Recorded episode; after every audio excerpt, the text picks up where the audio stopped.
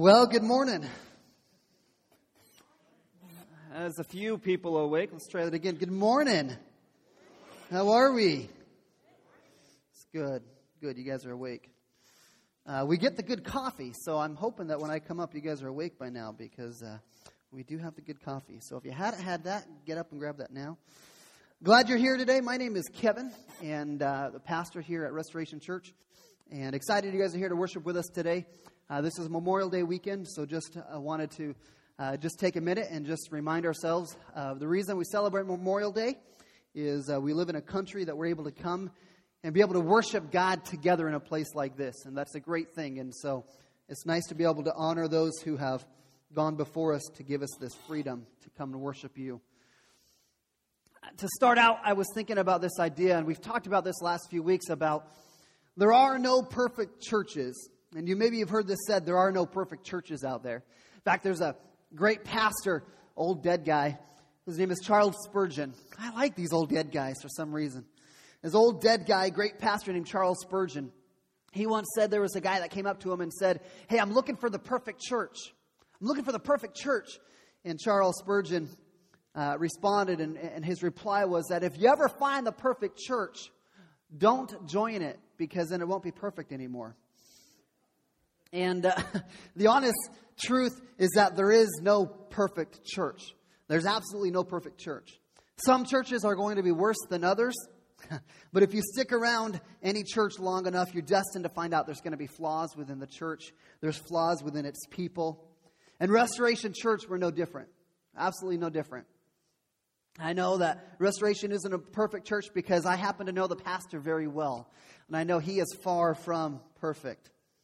And this is kind of a weird way to start out a sermon. This is kind of the weird way to start out a message by acknowledging, you know, we're a church plant. We're a new church. We're trying to plant this church and get more people to come to be a part of restoration and have more people come to know Christ. And we acknowledge from the beginning we've got issues and we aren't perfect and we don't have it all figured out. Probably not the wisest way to start out a sermon. But you see, unfortunately, too, too many people believe this. They believe that there is a perfect church out there and they hop around from church to, to, church to church looking for just the perfect one, just the one that's just absolutely perfect. And what happens is when we, we hop around, we begin to miss out on all that God has in store for us through this imperfect vehicle of the church. If you've been with us these past several weeks, we've been in a series called Ignite. Watching is a mission of God, of knowing Christ and making Christ known, has spread like wildfire through the early church. And it's been amazing as we've read the first several chapters of the book of Acts. And as we've been studying, we might come to the conclusion, we might look so far and say, man, the Bible is describing the early church as the perfect church. See, if we just went through chapter 3 of the book of Acts, we could say, man, they really have been describing a perfect church. It's been amazing. If we read through chapter 3 only, we see that the church, uh, being a part of the church, was being a part of something bigger than ourselves. We see the first three chapters of the book of Acts that uh, decisions are made with ease and peace, and the Holy Spirit has empowered the people and the church to do seemingly impossible miracles.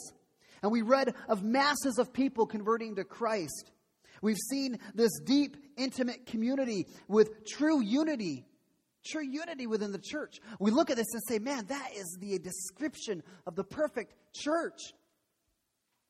But for the early church, we need to realize that once we get through Acts chapter 3, there's still 25 chapters of the book of Acts left. And throughout those chapters, Luke doesn't gloss over the ugly parts of the church. He doesn't skip the hard trials that they face. And all honesty, as we read through and we see how honest Luke is with the trials that the early church faced, when we see how honest he is, this should encourage us. This should encourage us, even as we look at God's Word, at the Bible as a whole. We, we should, throughout the Bible, we read of the amazing things that people did for God. We think of Abraham, we think of Noah, we think of King David, we think of Peter, we think of Paul. These men did amazing things for God and for his kingdom. But just as much as you read about the amazing things that we did, that they did, we also read about their shortcomings. We read of their failures. We read of the times that they dropped the ball and screwed up and, and discredited God through the way that they lived and through the actions that they did. And I look at this and I see this in the book of Acts. I see we're in this point now where we begin to see some of the shortcomings of the church. We see trials they face. We see issues that they had. And I tell you, that encourages me that I can believe what Luke writes because it's not just this glossed over, perfect, ideological church. It's real. It's real.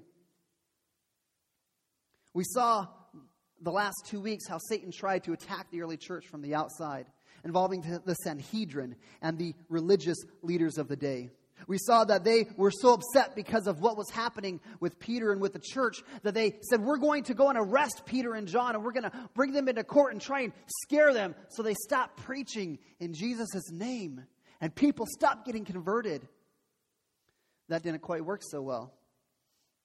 Uh, today, we'll see Satan try a different tactic to attack the church and to discredit the church. He attacks the church from within. And in fact, we will read today, as we read about this attack, this is still one of the greatest dangers that face the church today. All these years later, this attack that Satan brought in Acts chapter 5 is still one of the greatest dangers that the church faces 2,000 years later. So we're going to open up God's Word today. If you have a Bible, we're in Acts, uh, Acts chapter 4, starting in verse 32. We'll read through uh, chapter 5. If you don't have a Bible, you need one. Uh, we've got a couple ushers in the back. They'd love to bring one forward to you. Uh, if you're a, a, visitor with us and you need a Bible, let that be our gift to you. Take that with you and, and, and take that, let that be our gift to you. So, Acts chapter 4, starting in verse 32. Let's go ahead and read this together. Now, the full number of those who believed were of one heart and soul. And no one said that any of the things that belonged to him was his own, but they had everything in common. And with great power, the apostles were giving their testimony to the resurrection of the Lord Jesus, and great grace was upon them all. There was not a needy person among them, for as many as were owners of lands or houses sold them and brought the proceeds of uh, what they sold and laid it at the apostles' feet, and it was distributed to each as he had any need. Thus, Joseph, who was also called by the apostles Barnabas, which means son of encouragement, a Levite, a native of Cyprus, sold a field that belonged to him and brought the money and laid it at the apostles' feet. But a man named Ananias, with his wife Sapphira, sold a piece of property, and with his wife's knowledge, he kept back for himself some of the proceeds and brought only a part of it and laid it at the apostles' feet. But Peter said, Ananias, why has Satan filled your heart to lie to the Holy Spirit and to keep back for yourself part of the proceeds of the land? While it remained unsold, did it not remain your own? And after it was sold, was it not at your disposal? Why is it that you have contrived, contrived this deed in your heart? You have not lied to men, but to God. And when Ananias heard these words, he fell down and breathed his last. And great fear came upon all who heard of it. The young men arose and wrapped him up and carried him out to be, and buried him. And after an interval of about three hours, his wife came in, not knowing what had happened. And Peter said to her, Tell me whether you sold the land for so much. And she said, Yes, for so much. But Peter said to her, How is it that you have agreed together to test the Spirit of the Lord? Behold, the feet of those who have buried your husband are at the door, and they will carry you out. Immediately she fell down at his feet and breathed her last. When the young men came in, they found her dead, and they carried her out and buried her beside her husband. And great fear came upon the whole church and upon all who heard of these things. God's words for us today. Let's pray. God, we do thank you for this opportunity to come into uh, your presence today. That we can open up your word and we can read it and we can learn from it. Lord, I thank you that we live in a country where we can freely open up your word and we can teach it with authority, with your authority. God, and I pray that as we are trying to say, God, teach me, God, I pray that you would allow us to have ears to hear and hearts to listen. I pray that we would put the distractions out of our minds and that you would be able to Fill us with your Spirit to give us understanding, and that you would draw us closer to you. Lord, we ask this in your holy and precious name. Amen. So as we get started today, let's as we get started today, let's recall where we've been the last couple of weeks. Two weeks ago, we read that Peter and John had been arrested by the religious leaders of the day because of a miracle of God healing a lame man who had been a beggar in front of the temple. And then after they after this miracle, Peter and John were preaching uh, that through the name of Jesus Christ the man was healed, and they preached that under there's no other name under heaven by which we can be saved other than Jesus Christ. And after bringing him into court, the, the religious leaders, the Sanhedrin, they realized that there were thousands of people who were believing this message. And there were thousands of people who were praising God because of this miracle that had happened, because this lame man was healed. And they realized, you know, we can't do anything to Peter and John right now, because if we do, we're going to have a mob after us. And so the Sanhedrin, the court, the religious leaders, they told Peter and John, you can no longer preach in the name of Jesus. And they threatened them not to preach in his name anymore. So last week, we read that Peter and John reported to the church, to their friends, all that had happened. And we see that despite this, this fear, despite this, this unknown uncertainty of what was going to happen, they held a prayer service. And despite the threats and the potential harm that would come from remaining on mission of knowing Christ and making Christ known, the church prays and asks God for boldness to continue preaching and teaching Jesus Christ and to continue making Christ known. And so, and when we open up our text today, we see in verses 32 to 35, we see this kind of summary statement of what the church looked like as a result of this great outpouring of the Holy Spirit. In fact, as we read through this, this uh, couple verses, the summary statement, this is the second time that we read of a similar type of summary statement of what the church looked like.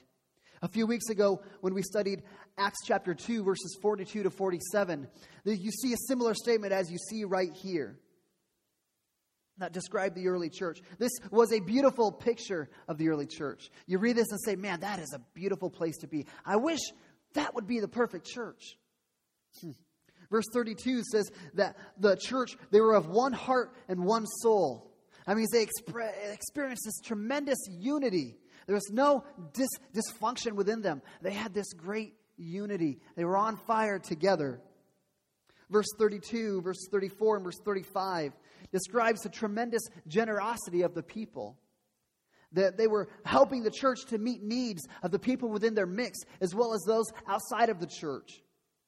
And verse 33 describes that even with this great generosity, their focus was still on proclaiming the message of the gospel proclaiming, uh, proclaiming the gospel, uh, eternal life, abundant life, and restoration available through the life, death, and resurrection of Jesus Christ. And I love seeing this beautiful picture of the church because we look at this and we say, man, wouldn't that be great for us to look like that? Would it be great for, for our church to look like this? But the question I feel like we must ask today is where does this type of summary statement, where does this type of summary of this church come from? There must be something significant to this church because this is the second time that Luke has described this, this church for us. Luke described this close knit, sacrificial type of family as a, as a church. Now, the answer to the question is where does this type of, of family come from? How, where does this type of church come from? Look at verse 32 with me. It says, Now the full number of those who believed did you hear that key word? To those who believed. This is one of those words that should be circled and underlined in your Bible. They believed. Believing in Jesus as Lord and Savior and trusting Him for all you need, being satisfied with God, with all that God has for you in Jesus, that is the key. That is the root of what's happening in this story. This amazing close church family was possible all because of Jesus, all because of the people coming together and believing in Jesus. Everything good comes from that. When we say, man, I want to experience these good things, it comes as a result of believing in Jesus. But notice in verse 32, this, this authentic uh, this authentic believing in Jesus uh, and becoming a Christian, it really has three effects on the church. Believing in Jesus, we see three effects on the church. Again, look at verse 32. It says, Now the full number of those who believed were of one heart and soul. See, this is the first effect of believing in Jesus. Believing in Jesus results in a love for people. Believing in Jesus results in a love for people. See, as we believe in Jesus, it tightens our heart's relationship to people, especially other Christians. When you become united to God by faith in Jesus, you become united to people through love. This type of community, the, the unity they experienced, the, the love of the people, is experienced only as a result of believing in Jesus. You see, and for this early church, their willingness to share their lives with each other, the willingness to share their possessions with each other, the willingness to say, you know what, let's live life together. Let's figure what it means to follow Christ together. That love came because they believed in Jesus. And it's got to be something that we understand. If we want to experience that, that type of unity and love, it comes as a matter of believing in Jesus. That is the first effect of us believing in Jesus, is that we begin to have a love for his people. We, we, then see the second effect as we read on. It says, Now the full number of those who believed were of one heart and one soul. And listen to this. And no one said that any of the things that belonged to him was his own, but they had everything in common. The second effect of believing in Jesus is we have a freedom from the love of things. The second effect of trusting in Jesus is that the heart is loosened in its relationship to things. Faith in Christ creates a bond of love to people, and it cuts the, the bond of love to things. You see, as we talk about the love of things, this is one of the things that Luke continues to, to, to, as Luke writes in the Gospel of Luke and throughout the book of Acts, he hits this again and again and again and again about the freedom from the love of things.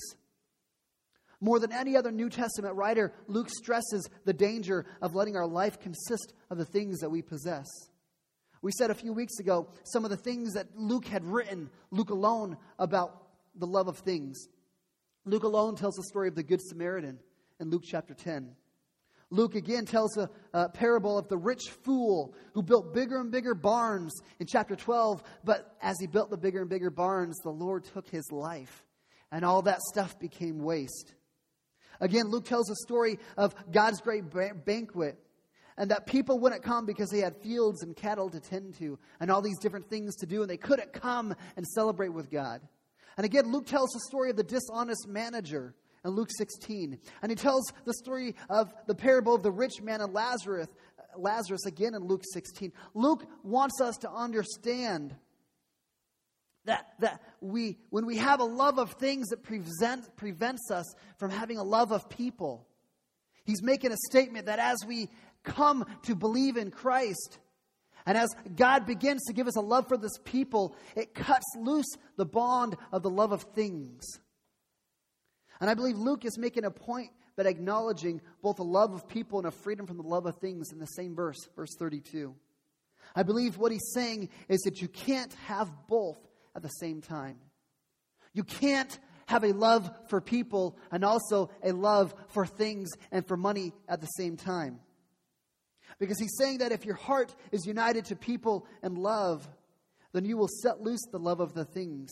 Because things will only have value as a means of loving people. And so here in this beginning this early church, we see the two first first two effects of believing in Jesus is that God gives us a love for his people. God gives us a love for his people, a love for the church, a love for the people around us. And God also frees us from the love of things. And we can begin to stop making things our priority. We can make people the priority. But thirdly, lest we forget, the third effect of believing in Jesus is in verse 33. Verse 33 says, And with a great power, the apostles were giving their testimony to the resurrection of the Lord Jesus. You see, the third result of believing in Jesus is a passion to make Christ known. I can't help but mention this one because it is so important for us to understand. Luke wants us to see that community and evangelism are not at odds. We can have a great gospel community and we can still have evangelism be a part of it. They're, they're linked together. Ideally, community is the key to evangelism. And so this becomes what this whole passage, this whole story is all about, is that this is a snapshot of the church. A snapshot of a community of people whose hearts have been utterly revolutionized by the gospel of Jesus Christ. They found themselves being free from the love of money and free from the love of things and to freely care about people to the point that they were willing to sell land and houses so that they could give money to the church for distribution to those who had special needs. And to do that so that they could have the opportunity to proclaim Jesus Christ and the resurrection and, and, and the freedom that's available through life in Christ. And as I was studying through this summary statement of their community, I was reminded of what Jesus said in, in Luke chapter 12. Jesus said, Fear not, little flock, for it is your Father's good pleasure to give you the kingdom. So sell your possessions and give to the needy. And this is exactly what they were doing in Acts chapter 4. It wasn't because they had to it wasn't because they had to do these things in order to earn God's favor. It wasn't because the church had a list of rules that said you had to do this. No, it's because they heard the word of God and they believed what God said. When Jesus said to them, Fear not, it's your Father's pleasure to give you the kingdom. He said, Man, God is speaking to us right here and right now. You see, the faith and the promises of God's fatherly care produces in us a freedom from fear a freedom from anxiety. And therefore, we have the freedom from things and the freedom for people and the freedom for love. Now, in seeking to evaluate this passage of Scripture and say, how can we apply this as a church? What does that mean for us? One of the dangers that we can do is take an extreme off of this passage of Scripture, after the summary statement. We can go extreme either way. We might decide, you know what, this, this passage of Scripture is unrealistic. So I'm just going to discredit and say, you know, I don't really need to pay attention to this because, you know, it's not really realistic. The other extreme is we say, you know what? This is what they did in Acts chapter 4. This is what we need to do today. We need to sell everything that we have and, and give it to the church. And we just, that's the way it needs to be. And, and it needs to be mandatory. You see, there's a danger in taking either extreme. We have no liberty to dismiss this passage as rash and foolish, as a rash and foolish mistake. And we have no right to sit in our comforts feeling safe and secure in this world. And neither can we say that this should be an obligatory, obligatory model, something that all Christians and churches must copy and emulate. But you see, what I do get from this passage is not that we should take either extreme, but what I get from this passage is that we should challenge us as Christians to make costly and radical sacrifices for the church. By all means, churches are, are, are, imperfect. But that doesn't diminish the fact that Christ so values the church that he calls the church his bride. He calls the church his bride. And we need to honor the church. See, the church is the fire by which all of our embers stay burning white hot for Christ. She is a community in which we all live and minister to the, each other. The church is a collection of saints from male to female, from rich to poor, from uh, black to white to brown, to, to every other uh, denomination. And, and they are the people who have one thing in common, and that is our eternal soulmate, Jesus Christ. That is what the church is, and she deserves radical and costly sacrifices. So I think this text is not telling us we have to do these things. I think is challenging us to call on each other to make costly and radical sacrifices. Can we say that we've done that? Can we say that we've made sacrifices for the church? You know, Mother Teresa, we all know who Mother Teresa is. She said the statement, she said, if you give something that doesn't that doesn't cost you anything, that you can live eh, eh, she said if you give something that you can live without, it's not really giving. Man, I hate Mother Teresa. I hate statements like that. Because how many times we say, you know what, yeah, I can, you know, I, have got this extra thing, you know, I, I can just give this away. it doesn't really matter. I, you know, I've got this extra time, I can give it away. And it doesn't cost us anything. Mother Teresa would challenge us to say we haven't really given anything in the first place. You see, are we willing to make radical and costly sacrifices for the church, for Christ's bride, for the kingdom? Can we say that we've actually done this? Are we willing? Am I willing? Are we willing to let our commitment to the church affect things like how we live, like where we live? Are we willing to let our, our commitment to the church affect where we work, affect how we spend our time, affect how we spend our money, affect who we hang out with, affect where we hang out? These are the things that if we are going to say, let's radically sacrifice for the kingdom, for, for the church, we should look at some of these questions and say, you know, yeah, that's probably a good point. If I'm really going to sacrifice like the early church did, it should affect the way I live. It should affect the way I spend my money. It should affect the way I schedule my week.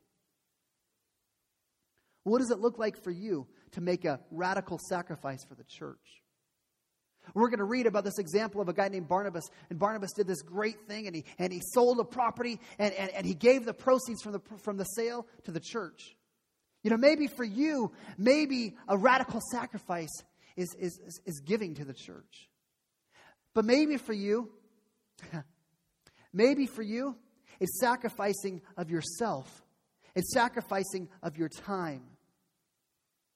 You see, we have so many things that we want to see done here at Restoration Church. We're a new church. We are eight weeks old today. Eight weeks old. We're a baby. But you, we have so many things that we want to see done here at Restoration. We have places that we want to have a presence for restoration. We have families that we want to love on. We have ministries that we want to partner with. But it all takes time and it takes people. And I tell you, one of the things that we've struggled with is we have a hard time getting enough people able to help out in the children's ministry on Sunday morning.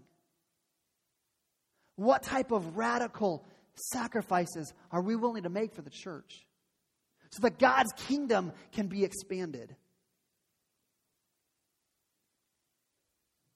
As Luke describes this great community to us, we're going to see that he gives us two examples. These examples actually become two different types of Christianity that we can follow. The first example he gives us is a guy named Joseph in verses 36 and verse 37. This is the guy who had caught the vision. He caught the vision of having a view of the church and making a radical sacrifice for the church.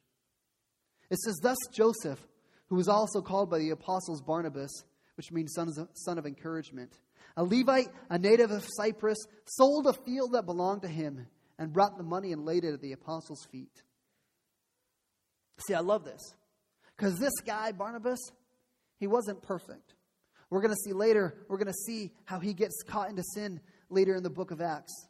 But he was seeking wholeheartedly to follow Jesus. And he was seeking to sacrifice of himself for the king for the kingdom to the point that he was willing to give to the church sacrificially. He was given the name of Barnabas by the apostles, which means son of encouragement. See, we, we, we see this brief introduction to Barnabas here in Acts chapter 4. But see, later we're going to see that Barnabas plays a key role in the church. Later, we see him as the advocate of the new convert Paul in chapter 9. And we see that Barnabas becomes the shepherd of the new Gentile converts in Antioch in chapter 11. And we see that Barnabas in chapter uh, again in chapter 11 was trusted with relief for the poor. And we see that Barnabas in chapter 13 became the first partner of Paul on his missionary journeys. And we see in verse in, in chapter 15 that Paul was an ad, or Barnabas was an advocate for giving John Mark a second chance after John Mark screwed up. You see, Barnabas shines as one of those mature, reliable, lovable leaders of the early church. And it started right here in Acts chapter 4. Luke shows how Barnabas' trusted ministry began. It began with a demonstrated freedom from the love of things and a heart of love for people. He sold his field and he gave all the proceeds to the apostles. And in this story, he stands for the way uh, for the way true faith in Christ creates a bond of love for people and a freedom from the love of things. We can look at this and we can see there's a guy who is seeking wholeheartedly to follow Jesus, to sacrifice for the kingdom. But Luke also gives us another example in chapter 5 the example of Ananias and Sapphira. Now, as we read through the first 11 verses of chapter 5, on all appearances, it appears that Barnabas and Ananias did the same thing. We read through it and think it sounds like they did the same thing. They both sold the property, they both brought the proceeds of the sale to the apostles, and they both committed the proceeds to the apostles' disposal, to the church's disposal. Church, use it to meet needs, use it for what it needs to, for what you need to do with it. But the only difference here was that Barnabas brought all of the sale money, and Ananias only brought a portion of it. Now, there's nothing wrong with choosing to withhold a portion of their sale money. Peter plainly said in, in verse 4, he said that their property was their own before he sold it and after they sold it. No one was under any obligation to sell a piece of the land or upon selling it to give it away, any of the proceeds, let alone all of it. But you see, the story isn't, that's not the whole story. When Luke wrote that Ananias kept back a portion of the proceeds for himself, Luke uses this, this, this Greek word. Now, I don't know how many of you guys are into like Greek language and that type of thing. I'm not. Uh, and I spent about 20 minutes last night trying to learn how to say this word. Let's see. Let's see if we can say this five, three times fast together. Nos fidzomahi. I said that wrong. Nos fidzomahi. Nos fidz- oh, I can't even say it. I spent about 20 minutes trying to learn how to say this word. See, I'm not a Greek scholar. I just stayed at Holiday Inn last night. Guys remember that commercial? Sorry, uh, had nothing to do with anything. but, Lee, but, but Luke uses this Greek verb, this Greek verb, nos fidzomahi, which means to mishandle or to embezzle. The only other time that it is used in the New Testament was in Titus 2, when it is translated in the ESV as pilfering, or the NIV is translated as stealing. The only other time that we see this word used in Scripture is in the Old Testament with a guy named Achan, Achan who, again, did the same thing. They, he gave the appearance of giving all of the money, but he kept a portion of it for himself. You see, therefore, we have to assume that before the sale, Ananias and Sapphira and had entered into some sort of agreement with the church to give the total amount of the sale to the church. They wanted to be like Barnabas. Yeah, Barnabas did this. Ah, that was great. People gave him credit. We want to be like that. So, church, we're going to give the whole proceeds to the church. But when it time when the time came, they only brought a portion of it instead of what they had promised. And so they were guilty of stealing. But this, however, isn't, isn't the sin that Peter concentrates on, not the sin of stealing. Peter hones in on something more dangerous, something that would and could completely disrupt the growth of the church and ruin the testimony of the mission of the church. And that was hypocrisy. Peter's complaint was not that they lacked honesty and only bringing a portion of the seal, but his complaint was that they lacked integrity or they only brought a portion of the sale but pretended like they brought the whole thing. Ananias and Sapphira, they wanted the credit and the prestige for sacrificial generosity without the true sacrifice. So, in order to gain a reputation that they had no right, they told a flat out lie. Their motive was not to relieve the poor, their motive was to fatten their own ego and make them look even better than they were. In relation to Ananias and Sapphira and their example, there's one thing I want us to understand from them before we bring this to a close. I want you to notice the gravity of their sin. I want you to notice the seriousness of hypocrisy. Peter stresses this in his response to Ananias in verse 3 when he said, Ananias, you lied to the Holy Spirit. Then again in verse 4, Peter says, Ananias hasn't lied to God, to men, but to God. And then in verse 9 to Sapphira, Peter says that Sapphira has tempted the Holy Spirit. You see, this wasn't a small sin, this was a big deal.